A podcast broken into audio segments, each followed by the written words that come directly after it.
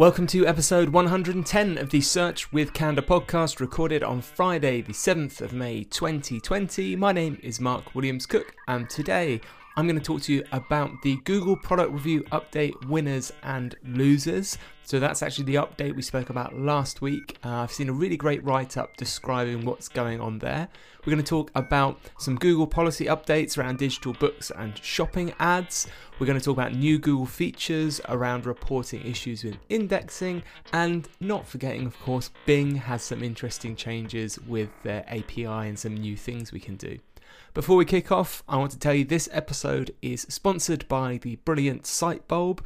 Sitebulb, if you haven't heard of it, uh, where have you been? Uh, maybe you're new to SEO, maybe you're an SEO veteran that's very stuck in the tools that you use. If you haven't checked it out, it's a desktop based SEO auditing tool for Windows and Mac. I've used it for many years now. We've used it in the agency. Um, I guess I'll try and describe it if you've never um, if you've never used it before, it, it's a desktop auditing tool, like I said, um, that of course, like many auditing tools, will crawl your site with a selection of user agent.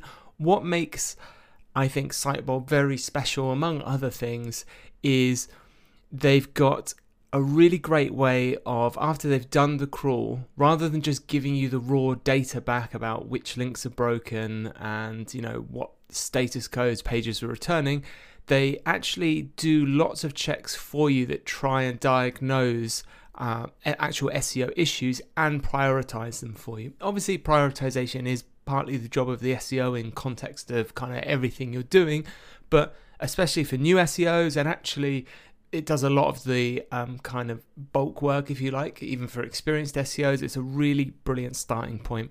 There's also other great features that it kind of got famous for, I guess, originally around the uh, ways that they visualize crawls of a site.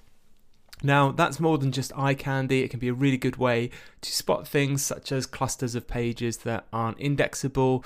And certainly, um, I use those crawl visualizations to get an idea for the link structure of the site, which, as we know, is very important.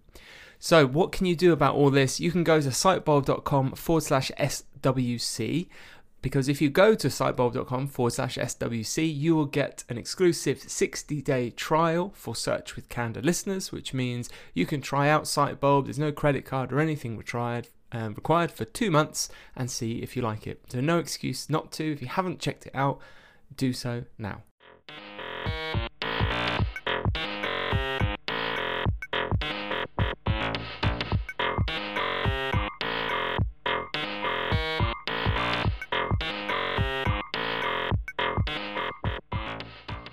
Last week in the podcast, I spoke briefly around the Google product review update. So, this was the very specific update that Google launched, not a core update, that was specifically looking at changing the way they rank pages that are doing product reviews. And we actually went through the advice that Google gave in uh, that update around the kinds of things that they expect to be in product reviews. Now, before I was reporting, um, recording this podcast, I came across a really interesting article by Mordy Oberstein. So you might recognize the name. Mordy uh, was on the podcast uh, a few dozen episodes ago, so episode 88 now. Uh, so Mordy's the search liaison for Wix, and we had a we had a nice chat there around um, kind of Wix, the SEO of that platform, the reputation Wix have, and what they're doing for SEO. So I'll link to that in the show notes at search.withcandour.co.uk if you want to listen to that episode. But Mordy had researched and written an article for Search Engine Journal, which again uh, I will link to, and he had done some analysis of the outcome of this Google product review update amongst various review sites. Now, I'm just going to read out the methodology he used here um, because it is different to a lot of um, quote unquote studies that we see. So, Mordy says, when analyzing Google updates, I try to focus on the page level. I do value big data, and it can certainly be helpful in understanding which niche an update impacted. However, I like to see what sort of content Google is now rewarding and which types of content are being devalued. To do that, we look at relationships between pages during an update. That is, for a given keyword, are these pages, uh, sorry, are there pages that have an inverse relationship? If one page shoots up the SERP and another falls off, what's the fundamental difference between those two pages from a content perspective? If you look at enough keywords, it is sometimes possible to pull patterns out of these inverse page relationships. In this particular case, I went through a few hundred keywords looking for inverse page relationships. Out of those keywords, I found roughly two dozen that showed a very clear and distinct inverse pattern between ranking pages. To be clear, what I'm about to share is based on my qualitative analysis. It is not a definite, uh, definitive study based on deep data. And he goes on later to say, however, with this particular update, the content patterns were pretty obvious, at least when compared to other updates. So I think there's a lot of value in this type of um, qualitative research. So especially when lots of people do it, because you can really start to see these commonalities, and it's very hard um, taking like a big data approach to, apart from see the trends, understand why they're happening. Um, again, of course, as I said, I'll link to the the full write up here, but you know what Mordy's doing is actually going through these pages and reading them as a human and trying to understand them and picking apart the differences. And why um, why I put this on the podcast and why I want to talk about it is I just found some of his uh, conclusions actually really interesting here. So he goes through, um, he uses Rank Ranger to find these inverse relationships, which, as he said, is basically he'll find a specific keyword where um, their rankings have dropped off and another website has essentially kind of leaped in there. So his first example is a search term best built in microwave, and he's found a site, St. James Gate, that's kind of dropped right off from top ranking, you know, top three down to page two and another site called Best Reviews that's jumped from bottom of page two straight up to number three.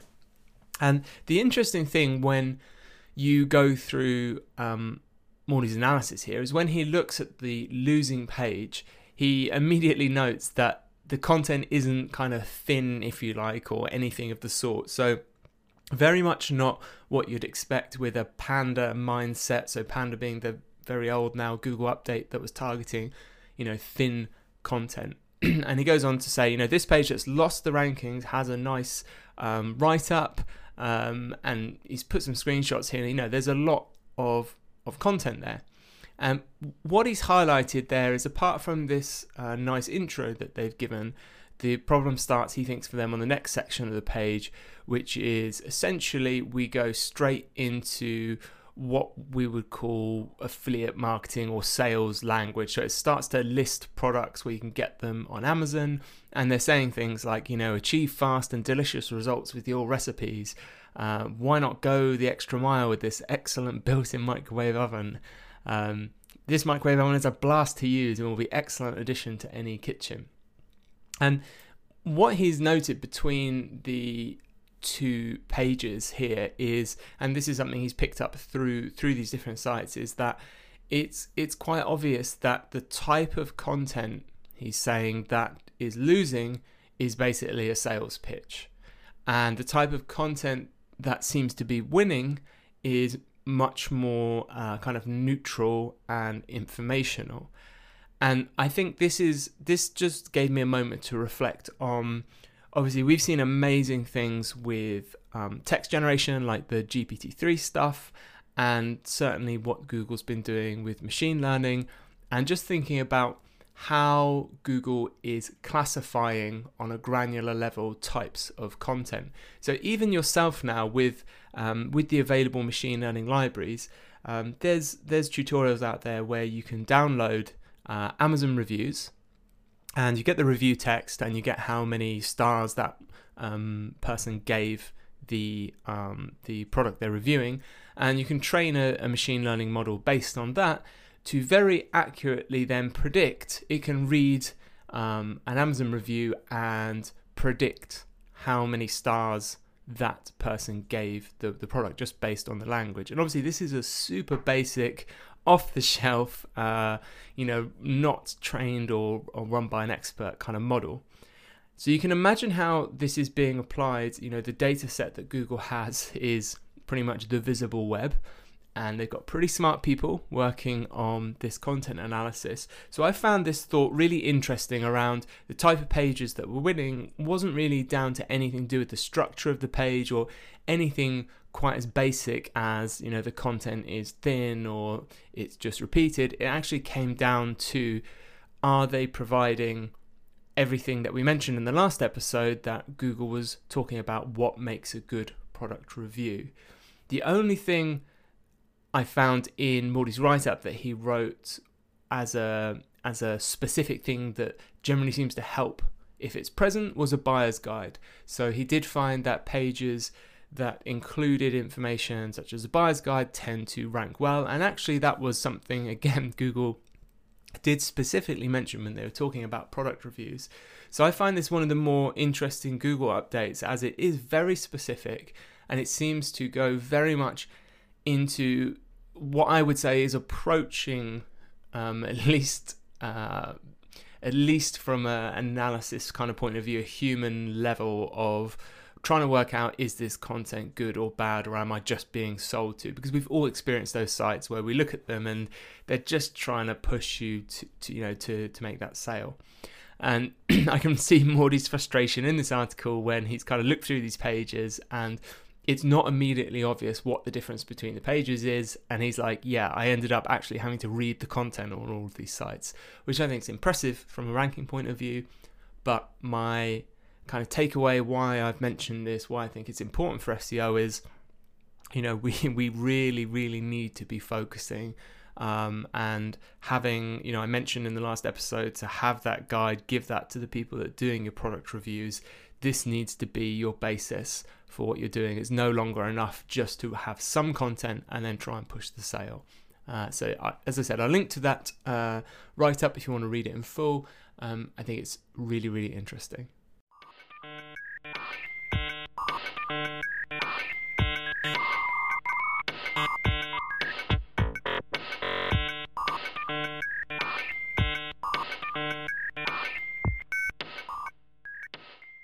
What could be more exciting on a podcast than a Google policy update? Uh, this is happening on the 18th of May this year. Uh, I'll link to the the news article about it on the Google Merchant Center Help website, and it's that digital books can no longer be advertised on shopping ads. So, this is a PPC update. What's changing? Beginning on the 18th of May 2021, Google will no longer support the advertising of digital books globally on shopping ads. This means that all shopping ads for digital books will be disapproved at the offer level, including those running at the time that when the policy comes into effect. Only digital books will be disapproved. This includes PDFs, EPUB books, Mobi, and there's a word in Mandarin, I assume I can't read, formats. There will be no change for physical books or audiobooks. If any physical books or audiobooks are disapproved for being incorrectly classified as digital books, please request a review in Merchant Center. We don't expect this to be a common issue and will address it swiftly if it happens. At present, Google cannot provide the best user and publisher experience to meet the high standards for digital books in shopping ads.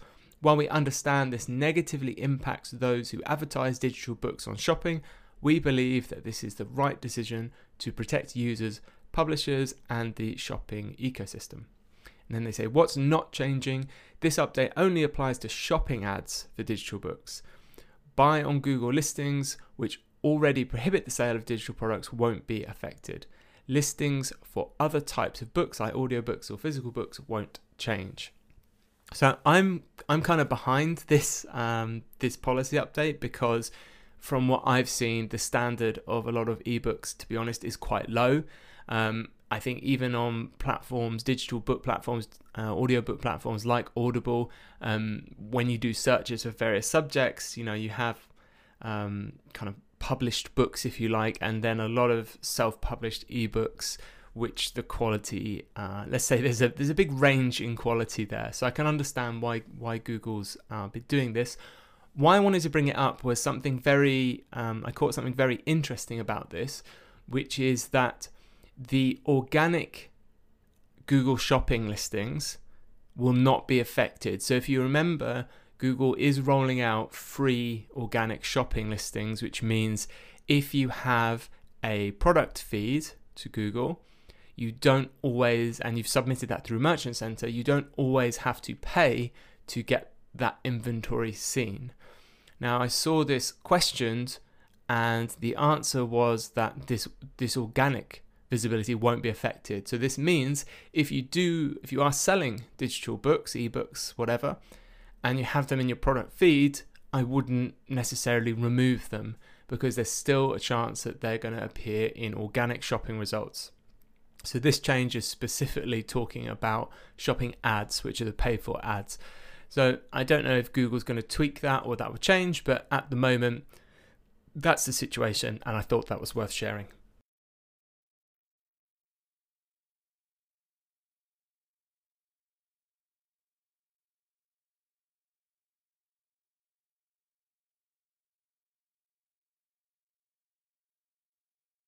I really love it when Bing does something because it gives us a chance to cover them on the podcast as well, and it doesn't just become a 100% Google centric podcast. So, Bing has released a new API which is quite interesting, which is around letting them know when content has changed. So they've done a press release on their blog, which I will link to, and I'll just read you the kind of spark notes about it now. At Bing, webmasters don't have to wait to get their content crawled and indexed. Bing offers Webmaster the ability to tell Bing about the latest changes in their sites, such as providing latest added, updated, or deleted content and URLs. Bing already supports the ability for webmasters to notify Bing about URL changes via its Bing URL submission API. But now, and this is under beta launch, it's also the ability to notify Bing directly about URL along with content changes via the Bing Content Submission API. So let's not get those two things confused. There's two separate things here. There is the Bing URL submission API, which has been around a while, and the new thing is the Bing content submission API. This will not only help webmasters to reach a more rele- uh, reach uh, to reach more relevant users on Bing, but it will also reduce Bingbot crawl load on their sites. I think that's quite interesting because from the crawl analysis I've seen, Bing tends to be, at least in the Western Hemisphere, one of the more hungry kind of bots out there. This blog post will provide a generic overview along with step-by-step instructions on adopting the same. So we won't go through the the, step-by-step um, instructions here, but basically um, it is in beta, so you will need to fill out a form to apply for this API access. And what you can essentially do then is let Bing know when content on your site is actually even updated. So this is something that I can see SEO plugins like maybe Yoast or we've got one for Statamic called Aardvark SEO will be doing. So if someone goes into a previous previously published page or a previously published post if that's updated, apart from doing all the kind of usual API calls, so things like if you're using Cloudflare to clear the cache for that page, we can actually then start using this API to let Bing know, hey, the content on this page has updated. And that's going to be, I think, quite interesting because we certainly have seen over the last few years this um, definite set of tactics around keeping page URLs the same and improving and building on content over time rather than publishing you know lots of different new URLs and certainly in in specific instances we have seen where improving and refreshing pages of content has let Google you know or has has made Google rank them better. So I think that's particularly interesting. You can apply, as I said, for uh, access to this, and hopefully they're going to roll that out for everyone soon.